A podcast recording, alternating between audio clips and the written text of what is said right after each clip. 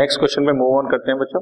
Hari who keeps his books on single entry system tells you that उसका capital 31 मार्च 2013 को 1,87,000 closing capital दिया और capital as on 1st of April was 1,92,000 opening capital दिया.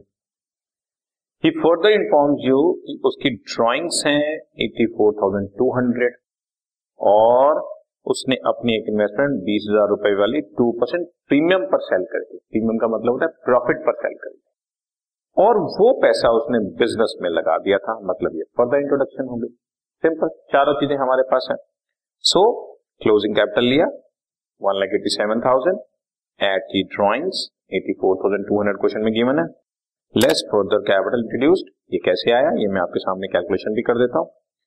20,000 रुपए की हमने इन्वेस्टमेंट बेची है 2% प्रीमियम पर. तो 20,000 रुपए पर 2% प्रॉफिट निकाला मैंने दैट इज 2%. ठीक है तो 20,000 रुपए का 2% ऐड किया 20,400 रुपए फिकर आ गए बच्चा हमारे पास. ये रही 20,400 रुपए. टोटल हो गया 2,50,800 less opening capital 1,92,000. Answer net profit for the year positive है ना. प्रॉफिट आ गया 58,800. Okay done.